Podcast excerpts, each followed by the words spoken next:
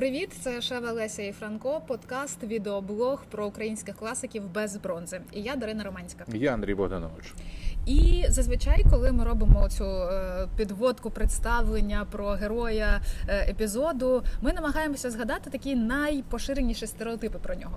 Але цього разу ми думали-думали, і я особисто нічого, окрім отой лисий з підручника «Укрліт», і не згадала. Ну, я теж зі школи згадую, що він виділявся з вусами своїми, і він здавався таким чопорним, таким зверхнім, і водночас якимось, якоюсь посередністю в... Посередністю? Ну, якщо порівнювати там з Лесею Українкою, тому що, але я ж говорю про стереотипи. Так, да, але я це піймала на думці, що я вже трохи обурююсь, тому що я, е, ну, маю сказати, що це чи не найкраще, що я читала з української літератури. Навіть так. З української класики. Ну, от можна сказати, що от Леся Українка в мене на першому місці, а герой сьогоднішнього епізоду, ну, типу, от, ну, друга, і так, таке трошки-трошки навіть конкур вже підтягується так до першого. Ну, добре, поїхали. Сьогодні про співця української душі Михайла Коцюбинського. Після попереднього епізоду, який ми записували поблизу залишків маєтку, в якому жив Нечулевицький, ми вирішили, що ми кожний новий епізод будемо записувати в якійсь новій е, тематичній локації. І по-хорошому треба було б їхати в Криворівню, звісно. Ну, або у Чернігів, або, знаєте, на Капрі. Але я думаю, що це має бути таке місце, щоб вам було і корисно про нього дізнатися, і досить легко і приємно відвідати його. Сьогодні ми записуємо цей епізод у дворику кінокнигарні «Жовтень». Тут багато книжок, зокрема про кіно. Тут є книжки про «Тіні забутих предків». Ну, до речі, «Тіні забутих предків» вважають вищим досягненням Михайла Коцюбинського у літературі. Ти згодна з цим? Ні, я думаю, що це стереотип теж. Ну, тобто, це, якщо коротко, то ні, я не погоджуюся. І думаю, що кіно треба ем, відділяти окремо. Це, це, це геніально, це вартісно. Там більше Параджанова, ніж Коцюбинського? Це... В якому сенсі, я думаю, так. А твір, ну, типу, теж норм. Добре, що він є, і поговоримо про це окремо у блоці про твори. А зараз давай продовжимо про стереотипи. О, типу, в підводці ми таки зачепили основні штуки, які, ну, типу, склалися або не склалися. Бо мені складно підібрати стереотипи, насправді. Типу, їх не так багато, якісь чисто візуальні. А от що нового ти дізнався під час підготовки до цього подкасту? Що для тебе стало якимось от, от, відкриттям? От ми, коли починали цей взагалі цикл, ми говорили про те, що у нас в українській літературі якась постійно тяжка, важка доля, і наші письменники, вони борються і тому інше.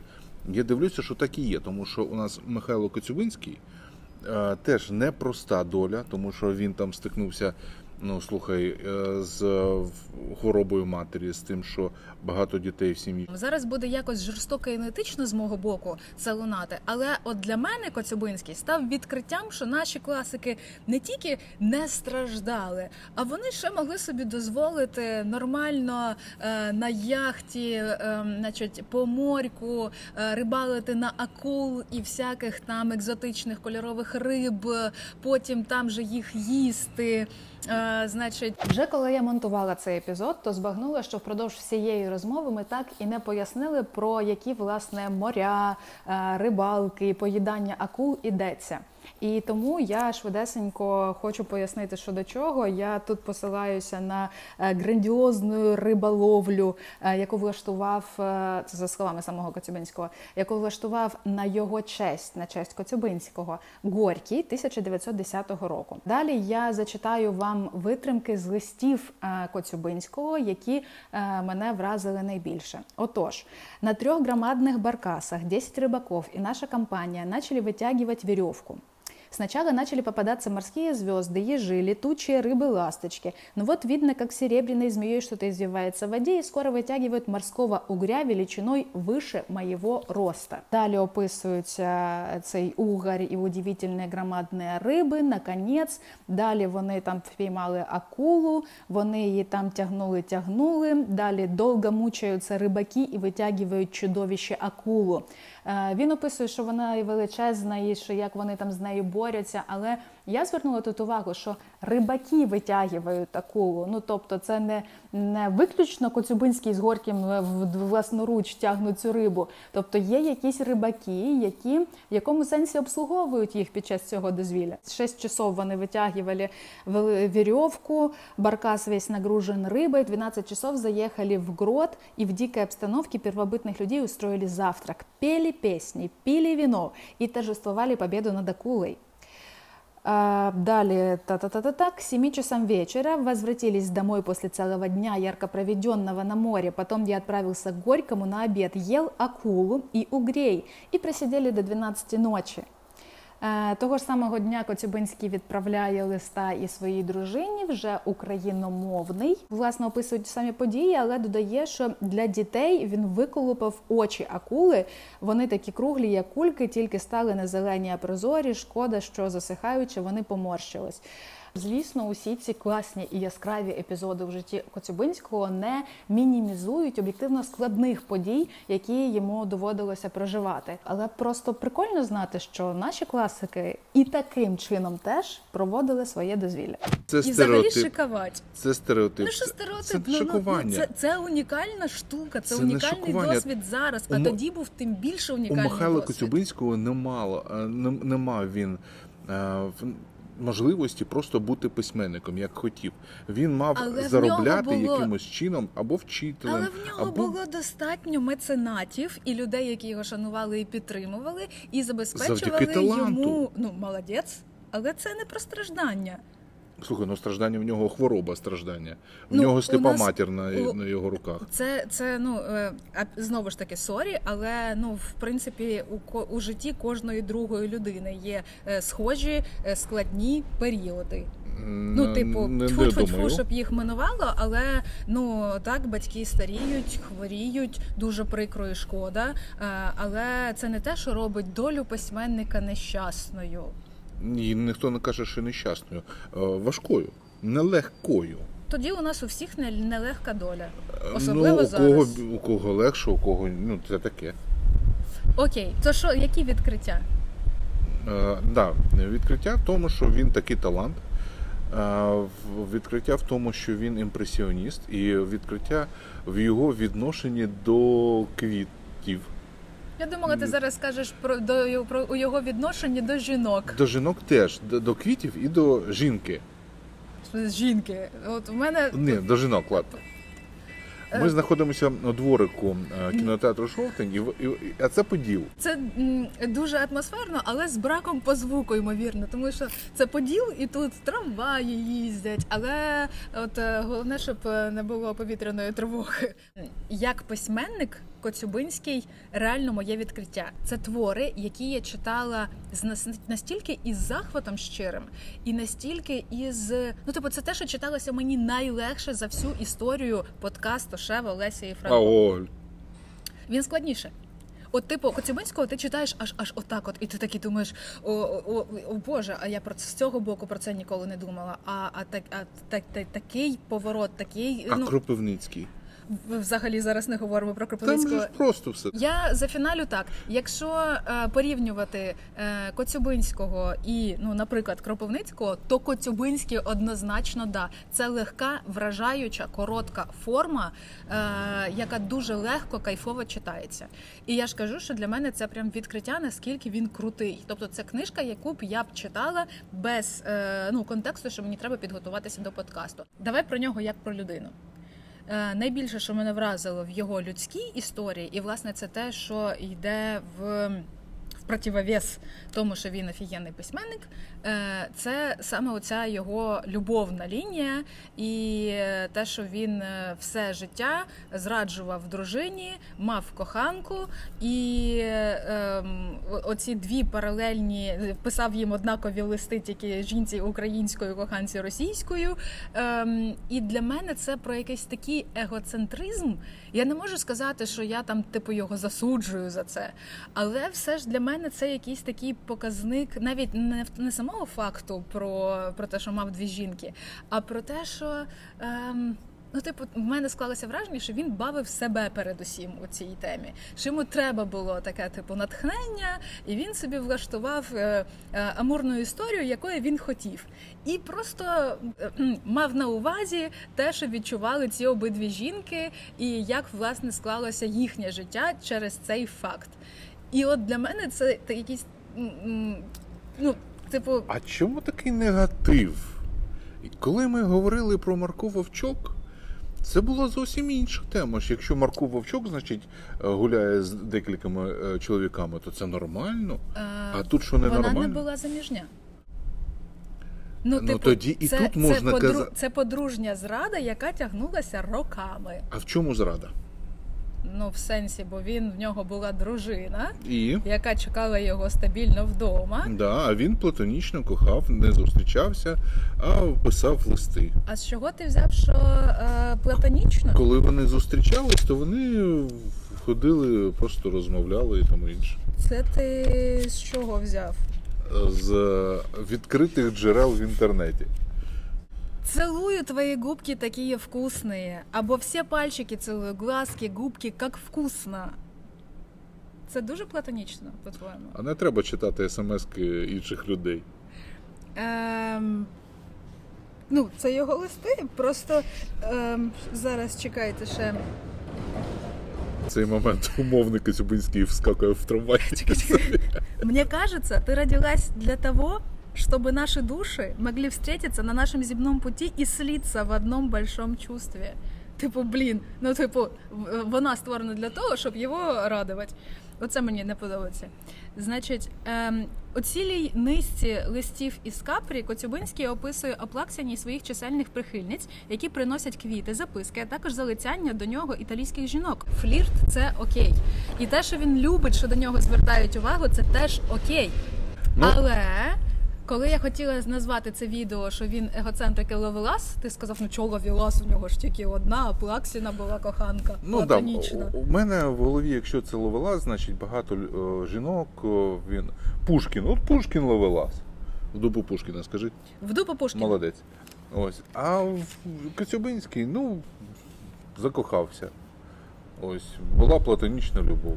Розумієш, мене... Писав листи, був шпіоном, читав книги, як у Подерев'янського своє життя. А ще стосунки з Аплаксіною почалися з харасменту, бо вони працювали разом. Я процитую ще Соломію Павличку, я дуже тішуся, що в мене тепер це є книжка, я обожнюю і Соломію Павличку, і цю книжку зокрема, але зараз... І, до речі, я, я просто в захваті, скі, яку працю проробила Соломія Павличко, тому що вона для ось цієї статті, якою користуюсь, вона працювала з архівами, тому що за радянських часів усі е, натяки на інтимність були просто вирізані, е, і, ну, тому що є, є книжка, вона вийшла друком е, щодо листувань Коцюбинського з Аплаксіною, але звідти цензори поприбирали усі навіть натяки на інтимність, а, а тут...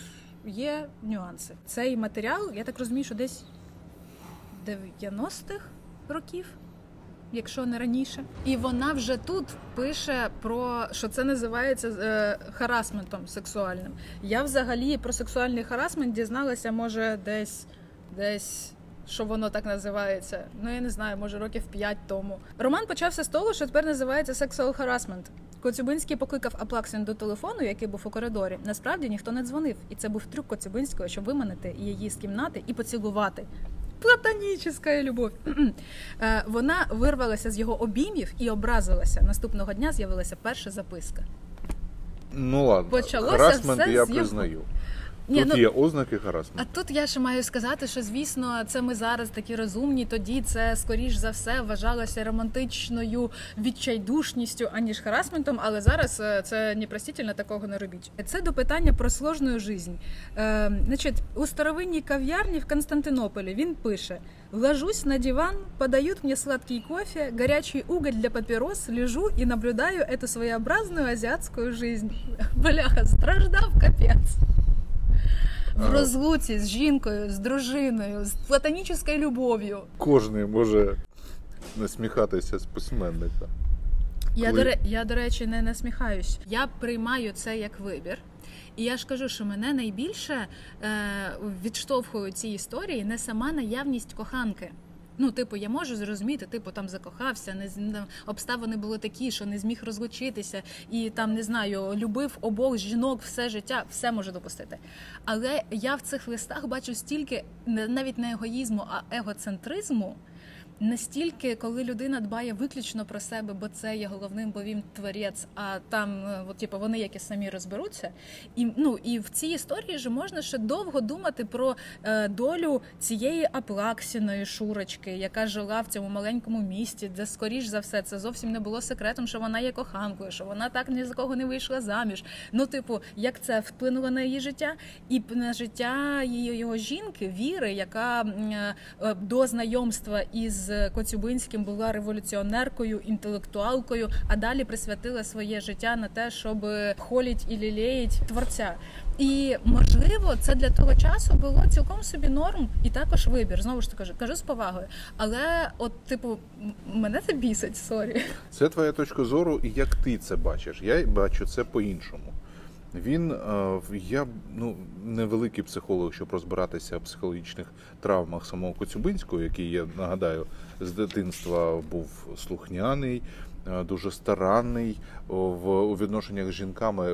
Наведу приклад, коли він закохався у школі, то він вивчив Пушкіна, Шевченка, що там ще Гоголя перечитав, написав, він вирішив стати письменником, написав таке есе, таке, таку оповідь, що він ще не знав, ну, тобто Коцюбинський не знав, як писати техніку е, самого письменництва, але написав так, що його зачитували і, і говорили, що так, це майбутній талант, майбутній поет, майбутній письменник.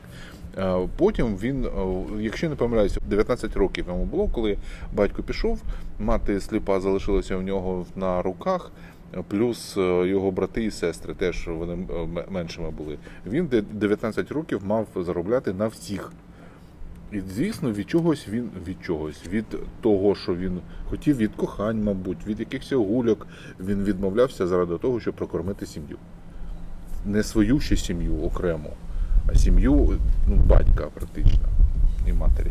Погоджуюсь з усім, що ти говориш, так, багато моментів, де йому треба було бути сильним, розрулювати, брати на себе відповідальність, красавчик. Ну, ну, можливо, він просто не хотів бути сильним, він змушений був бути сильним. Погоджуюсь. А він хотів, от як ти кажеш, я хочу курити папіроси там, де, в Константинополі, чи да. їсти якісь мідії на Капрі. Ем, в мене ще, я не назву це претензією, але те, над чим я задумалася. Коцюбинський був чиновником. Він працював в... Це не претензія. Ні, от... Він вимушений працювати чиновником. Та він все був вимушений. Потім він оселився в Чернігові і працював чиновником у статистичному бюро губернського земства. І це ж теж про роздвоєність. Ну, типу, не тільки дві жінки, але і ти з одного боку чиновник, який послуговується виключно російською, і взагалі, я так розумію, що в публічних всіх цих штуках, ну, це чиновник. Я, тоді вже це вважалось Російською імперією? Ну, це і була Російська імперія. Вот. А, і при цьому ти український письменник, який пише українською. Я зрозуміла, що в усіх його творах немає...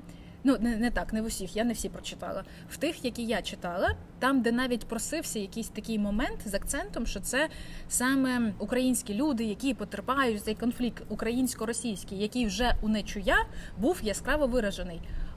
Таке враження, що Коцюбинський, я не можу сказати аполітичний, ні, неправильно, але в нього немає е, в творах оцього конфлікту краще колоніальної. Був, цей. Краще був би цей конфлікт, тому що потім все вилізло через, вибачте, цього, перепрошую, сина Юрія, який дуже захопився більшовизмом на свою голову і на голову України.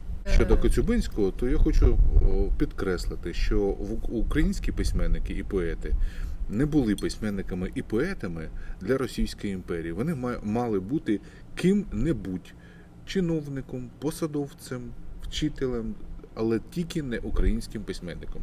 Чи був Пушкін чиновником? Чи мав він десь служити, щоб якось прожити? Ні, він писав, він же ж легкий повєса. Нічого не робив, от зовсім не робив. А, а всі інші українські письменники мали. Я згадую Кропивницького, я згадую Карпенко-Карова. То він в поліції там служить, то він а, чимось займається ремеслом якимось. Звідки його витягують, щоб він в театрі служив і, в, і грав, і писав, і тому інше. Це Те ж саме з Коцюбинським. Якби він був чистий український письменник, він і так багато, до речі, написав за свої сорок дев'ять років Коцюбинський. До речі, так недовго прожив. Да, але скільки він міг зробити, і, можливо, і прожив би більше. Ми постійно, ці українські письменники, під якимось гнітом, під якимось, а, до речі, за Коцюбинським слід, слідкували постійно. В ньому, в нього була оця визвольна боротьба, в нього, ну, внутрішня, але писати, ну, звісно, він би написав, бо його б ще заслали в Сибір. Це, а були я приклади? Я ж були кажу, це, це зовсім не, не претензія, просто це те, що мене трошки здивувало і навіть різануло, тому що я знаю, що він спочатку надихався творчістю Нечулевицького і, по-перше, з великою увагою ставився, і не, то, не тільки до нього, ще і Шевченко, і Марко Вовчок, це все те, що він дуже любив. Дуже поважав, до речі, творчість Кобилянської. В листуванні він відзначає, що це проєвропейські погляди. Вони в цьому з Кобилянською однодумці. І він навіть десь, я так розумію, що був такий, прослідковувався трошки конфлікт, коли вони е, укладали якийсь альманах, це називається, можливо? Хай буде альманах, щоб не альманах. Е, то умовний Панас Мирний угу. казав, що немає в Україні інтелігенції, і тому нема чого е, у ці тонкі матерії. Е, якась така стереотипна європейська інтелігенція, Коцюбинський, витончений такий. І це, до речі, Ін... про його вуса. Імпресі... Це ж теж неспроста. Він ну, одягався, так, він з вуса, да. Він імпресіоніст саме в літературі, тому що якщо ви читаєте, то ви уявляєте цю картину у, у кольорах практично. І в листах і дружині, не знаю, Аплаксіні він писав про це чи ні, він завжди писав, що там, типу, пішов в перукарню, там щось, придбав новий костюм. Тобто, да, він був, йому було це важливо. І ще навіть літературознавці розмірковують, що вуса Коцюбинського – це тобі не просто вуса. Тобто це не вуса шевченківські, наприклад, і навіть не вуса франкові. Тобто оце якісь мопасанівські вуса, знаєш, вони ж були такі, знаєш, підкручені. Why not? Там, типу, Мане? Ну, ну от щось, щось таке в ньому було. Це з чого ми починали, про те, що ось цієї якоїсь яскраво вираженої конфліктності гніту Росії над Україною, це не дуже яскраво прослідковується у творчості. Я думаю, щоб ти е, могла його зрозуміти з іншого боку. Як людина, е, яка любить квіти, людину, яка любила квіти. Це що ж ти з тими квітами? Це тому просто що... факт, який ти тішишся, що ти знайшов, а я, я, я ні? А... ні, для мене це ну, дивина теж, тому що і це підкреслює його і характер, і інтелігентність, і його... Ну, він же ж практично професійно займався квітами. Не був водієм трамваю. Я просто дізнався, що у нього було дві квітки улюблені. Це красоля. Я ніколи не знав, що настурція – це красоля. Доведеться гуглити. Да, ну це настурція. І агава. І він навіть... Я знаю, що це тільки сироп є агава. Агаву він е, описав у своєму творі «На острові». І е, коли його запитали, що, а що ти мав на увазі? А його дуже вражали. А він вже був ну, вже хворим і тому інше. Він, він таких, знаєш, з якоюсь прикрістю сказав, що не агаву я описував, а себе. О, тепер в тебе буде перечитати цей твір. Як ще раз він короткий, «На острові». Це було захоплення на рівні, на рівні того, що він прям флорист? Прям...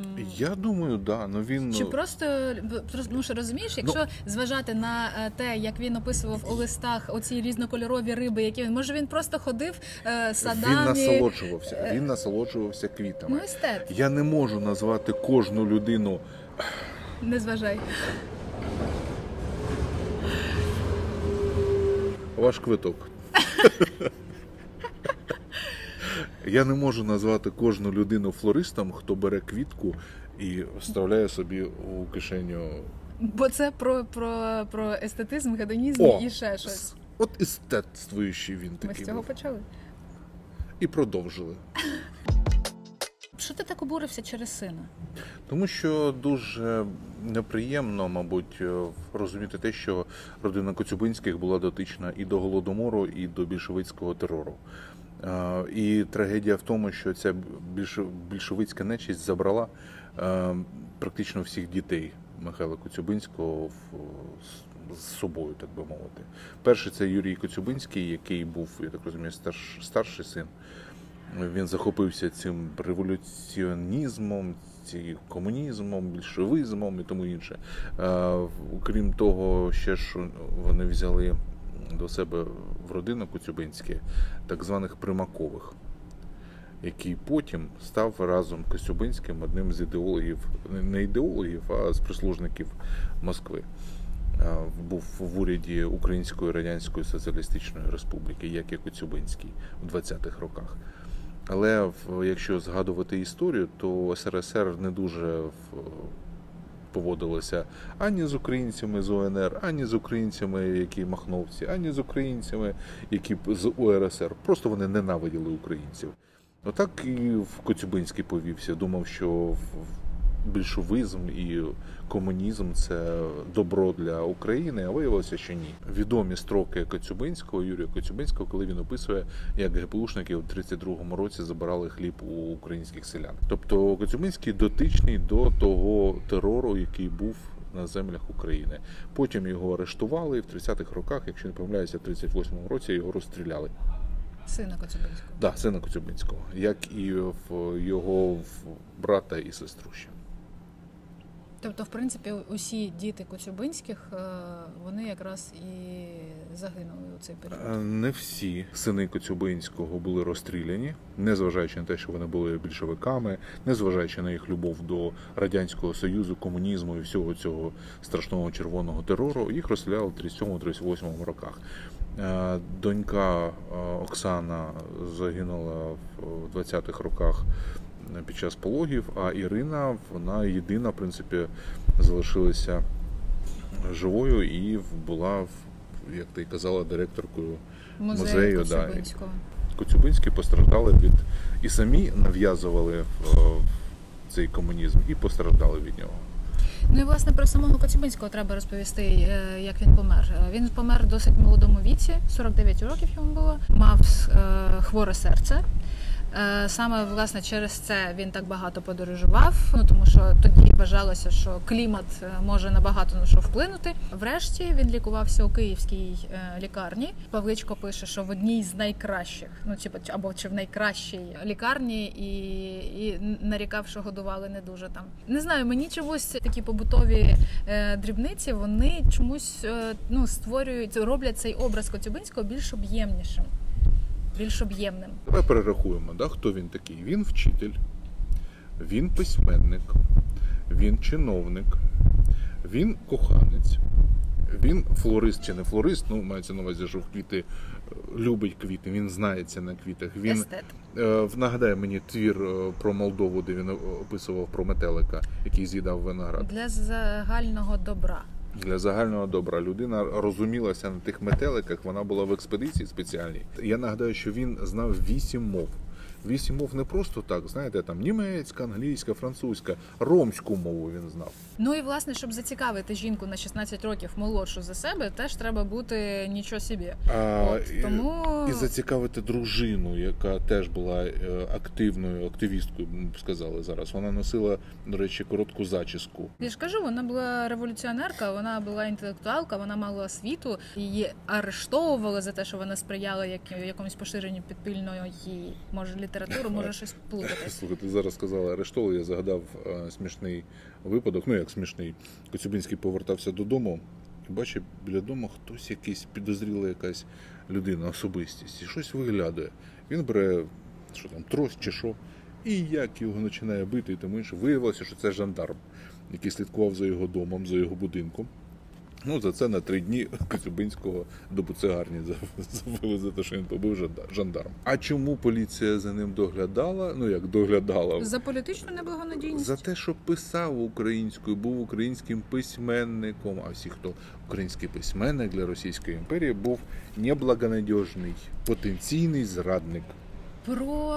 твори, я думаю, що вже варто говорити, але перед тим хочу зробити такий невеличкий місточок, тому що от ми почали говорити про «Тіні забутих предків». Угу. І це ж, ну, типу, перша асоціація, яка виникає. Я зрозуміла, що недостатньо прочитати твір. Взагалі, ось весь цей, не знаю, шум і феноменальність – це здебільшого саме через екранізацію Параджанова.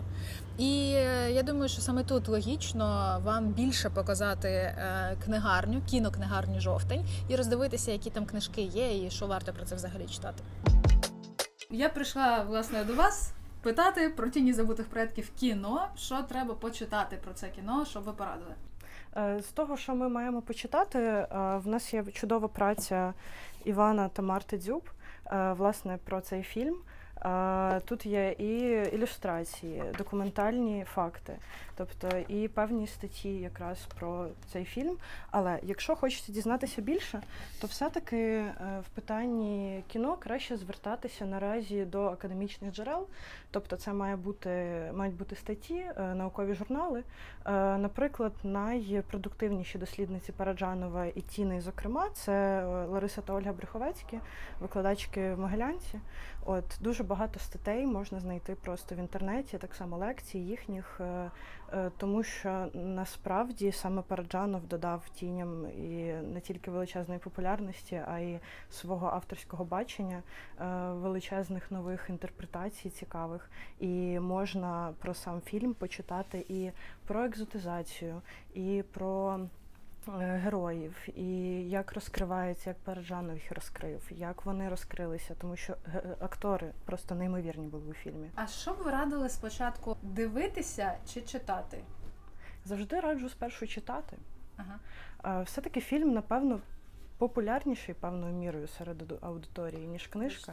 Який красавчик вообще. Да, да, да, він, він, він, ну, харизматичний мужчина. Та, певно, все-таки спершу читати. Кажуть, що фільм дуже для багатьох людей спершу в перший перегляд може здатися незрозумілим. Це стиль поетичного кіно, це стиль Параджанова, це може дійсно бути трошки так складно для сприйняття з першого разу. Радять взагалі Тіни передивлятися стільки разів, скільки можна, щоб побачити якомога більше. Тому спершу, напевно, перший рівень інтерпретації – це, власне, оригінальний твір, а потім другий рівень – це вже інтерпретація режисера, акторів і команди, яка знімала фільм, власне, це вже так, це вже дивитися тоді. Щоб ще ви порадили саме з класики почитати? Можемо пересунутися до полиці з класикою. Так, я вам все покажу. Неймовірне видання еротичної прози українських класиків. Це просто скарб. Кінець дев'ятнадцятого, початок двадцятого століття. Це українські класики, це дуже відомі нам всім прізвища. Це Кобилянська, це Коцюбинський, той самий. Але це еротика. А що з Коцюбинського? Який твір? От зараз перевіримо. Я не пам'ятаю. Я читала цю збірку. Вона дуже-дуже класна. Коцюбинський, у нас тут «Поєдинок» і «Сон». «Сон» я читала. Там є такий елемент ага. еротизму, але не відвертий. А «Поєдинок» тепер візьму на карандаш. Через те, що це класика, дуже часто еротизм і романтика, всяке таке, воно ж доволі завуальоване, таке для сприйняття тодішнього читача, тодішнього ока. Але це тому і цікаво дослідити, тому що про це пишеться дуже інакше, ніж ми зараз сприймаємо і пишемо. Тішуся дуже знайомству. Дякую за рекомендації ще раз і за те, що ви нас приютили на цей епізод. Приходьте ще. Обов'язково. А що ви прочитали Романського? Я багато творів прочитала Коцюбинського, саме через те, що вони динамічні, легкі і досить короткі. Угу. Ем, багато творів, але про «Тіні забутих предків» тобі є що сказати? Про твір, або може і про фільм? Я думаю, що ми забуваємо за «Тінями забутих предків» про інші твори Коцюбинського. Ми та забуваємо, але саме про це. І що тобі є сказати? На що б ти звернув увагу? На те, що він досконало описав життя і зробив першу практично українську Ромео і Джульєтту. Він же ж поїхав вивчати усю цю історію туди, в принципі, на Західну Україну, на захід України. Вивчив досконало, тому що він описав все. І це історія Ромео і Джульєтти. Це тра- трагічна історія. Ну, я, б не сказ... я б не порівнювала це з Ромео і Джульєттою. «Тіні забутих предків», може через те, що було таке велике очікування, мене він якось найменше торкнув. Ну, типу, мені дуже, мені, мене просто врятувало це видання, тому що це був цікавий читацький досвід зі збереженням тогочасної граматики. Зараз я процитую, щоб це було коректно. Збережено мову останньої прижиттєвої публікації повісті. Це дев'ятсот тринадцятий рік, тисяча дев'ятсот тринадцятий рік.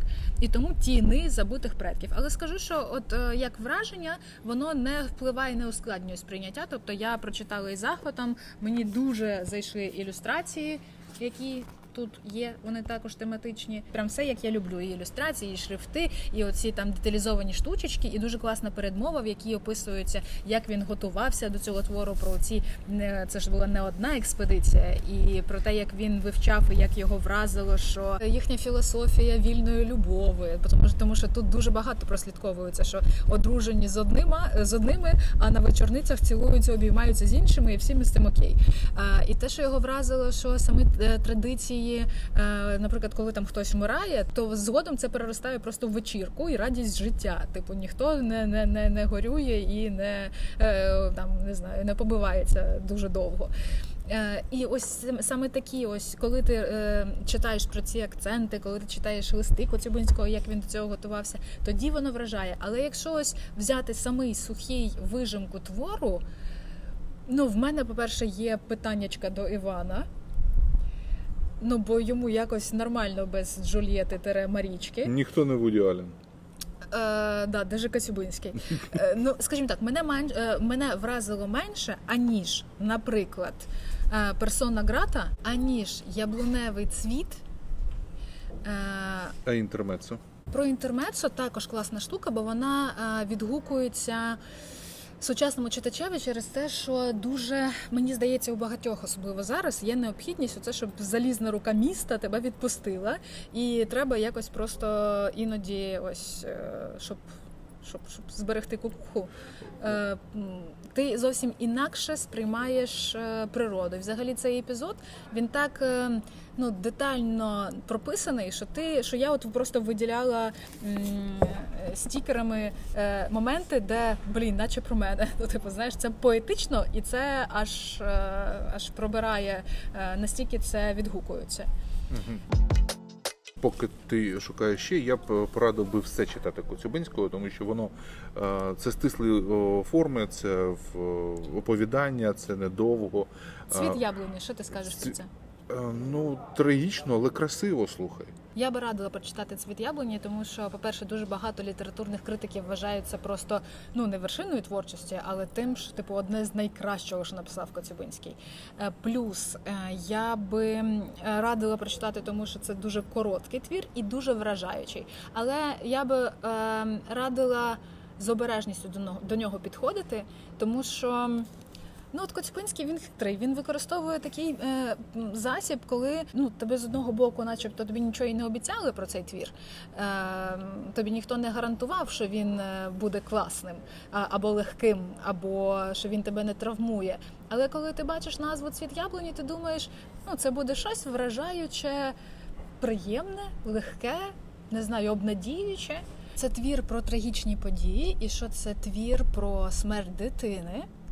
І ось ця роздвоєність, те, що мене торкнуло найбільше, от я тепер, в мене такі сумніви, чи не буде це спойлером? Ні, думаю, ні.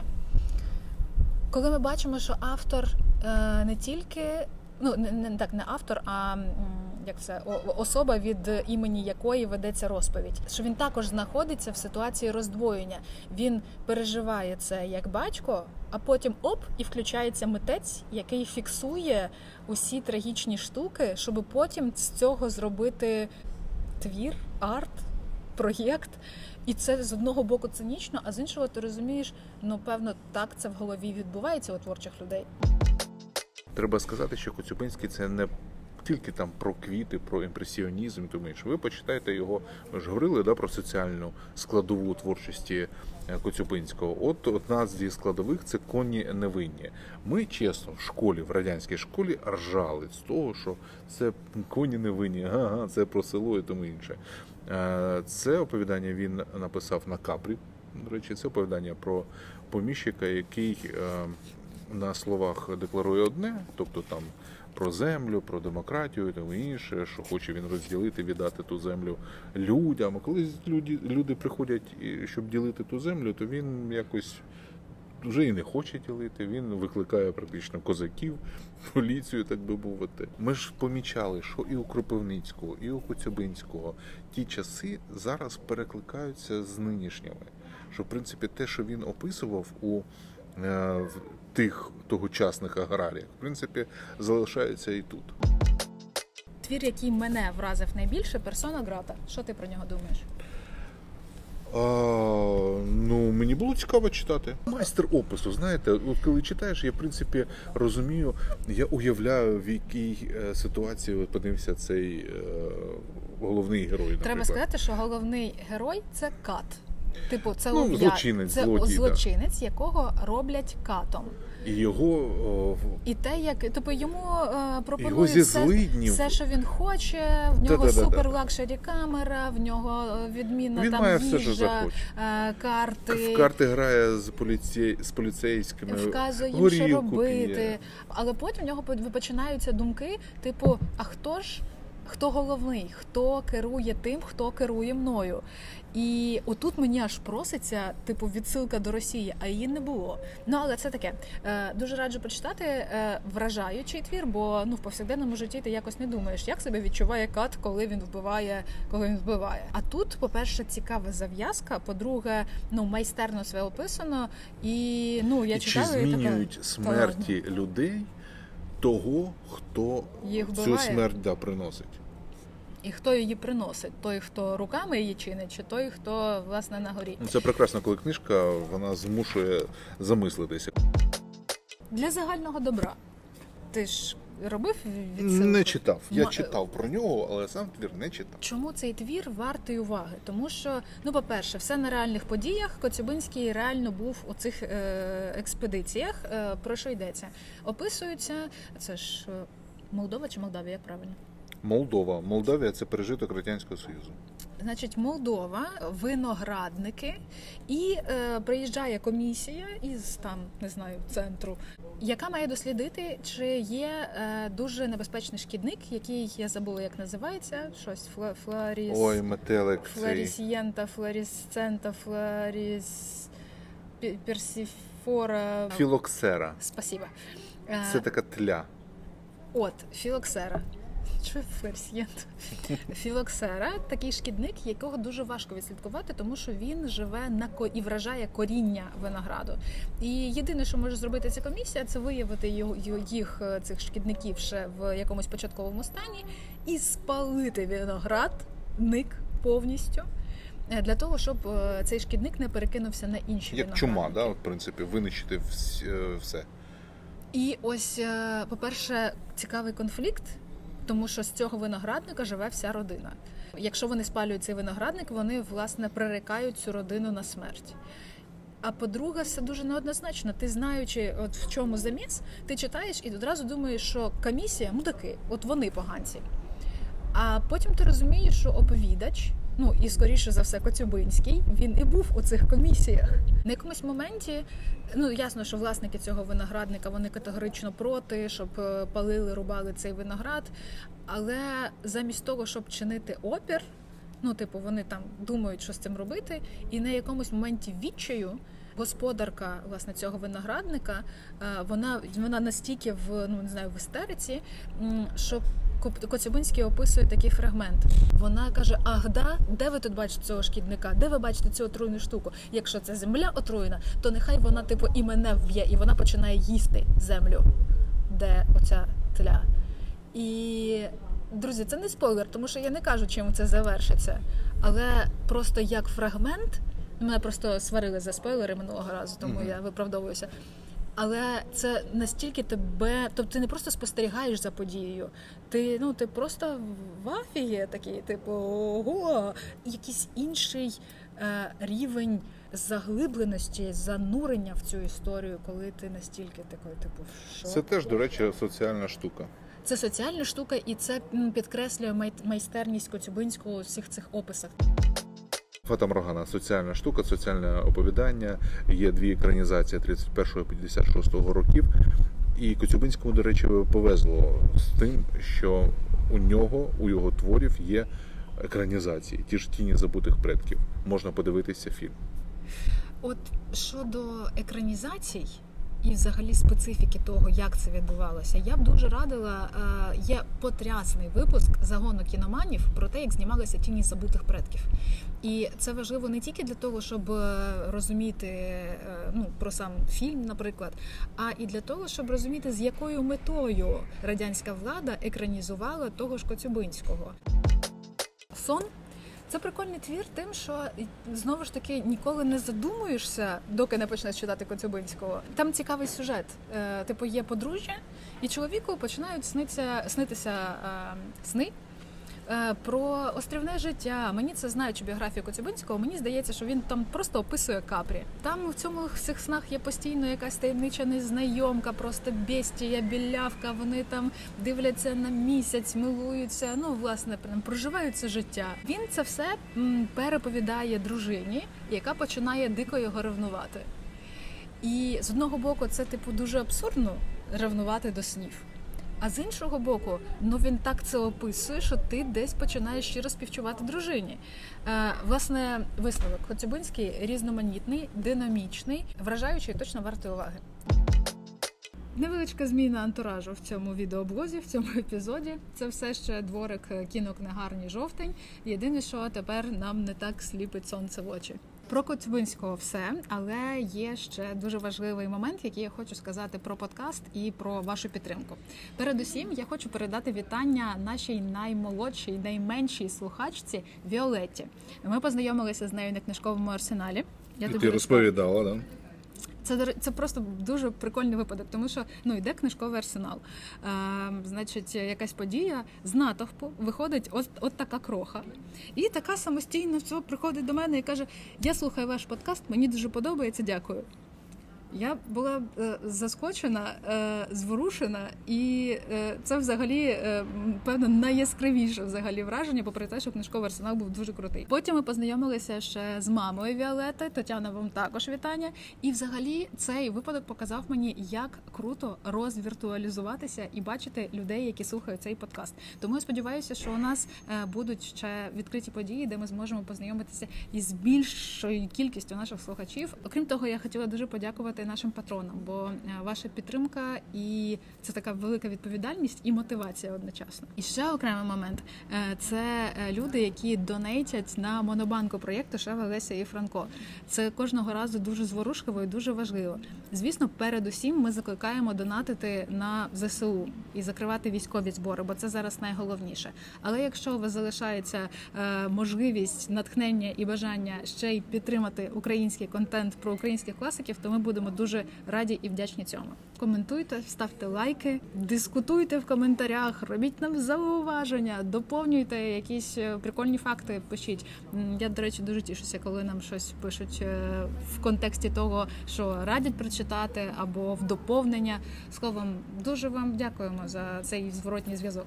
Тепер моя черга сказати дякую тим, хто звернув увагу на мій голос і радить начитувати книжки, якісь оповідання саме моїм голосом. Ну, це одна з моїх мрій. Ну, а поки от такий подкаст, малята. Любі хлопчики і дівчата.